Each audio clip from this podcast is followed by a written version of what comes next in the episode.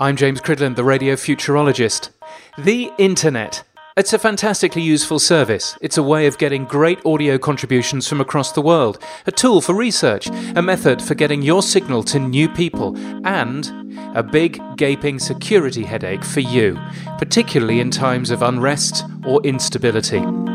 Four large radio stations in Australia were hacked and turned into porn sites this week, including the number one radio station in Sydney. The stations used WordPress, which is free software used on many, many websites across the world, and, as you might expect from a website that's used in lots of places, there are security vulnerabilities with it, so it pays to keep it updated. And as far as I can see, the station, or rather the professional WordPress host they use, failed to keep their version of WordPress totally up to date. But there again, no software is 100% secure.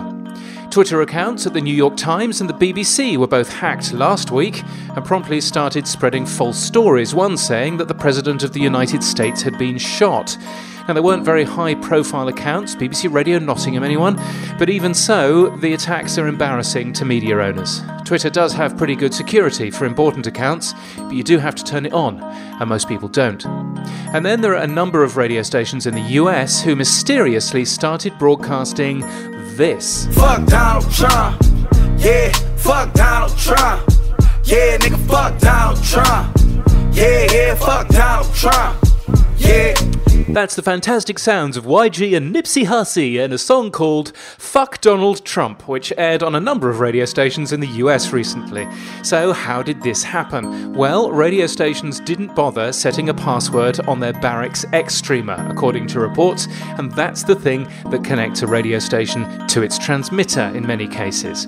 Other stations that it's happened to have contacted me, said the founder of WCHQ, Kathy Weisbach. Uh, and we all used the same device, and none of us had set a password to the device. My bad. I had done other security measures at the tower and the studio, but failed to password protect this device. You can bet it is now.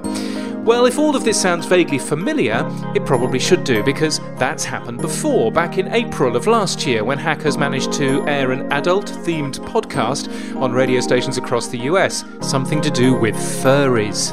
Nothing on the internet is entirely free from hackers and intrusions. Keeping firmware updated is part of the game to stay one step ahead. And as more devices are connected to the internet, there's more updating that needs doing.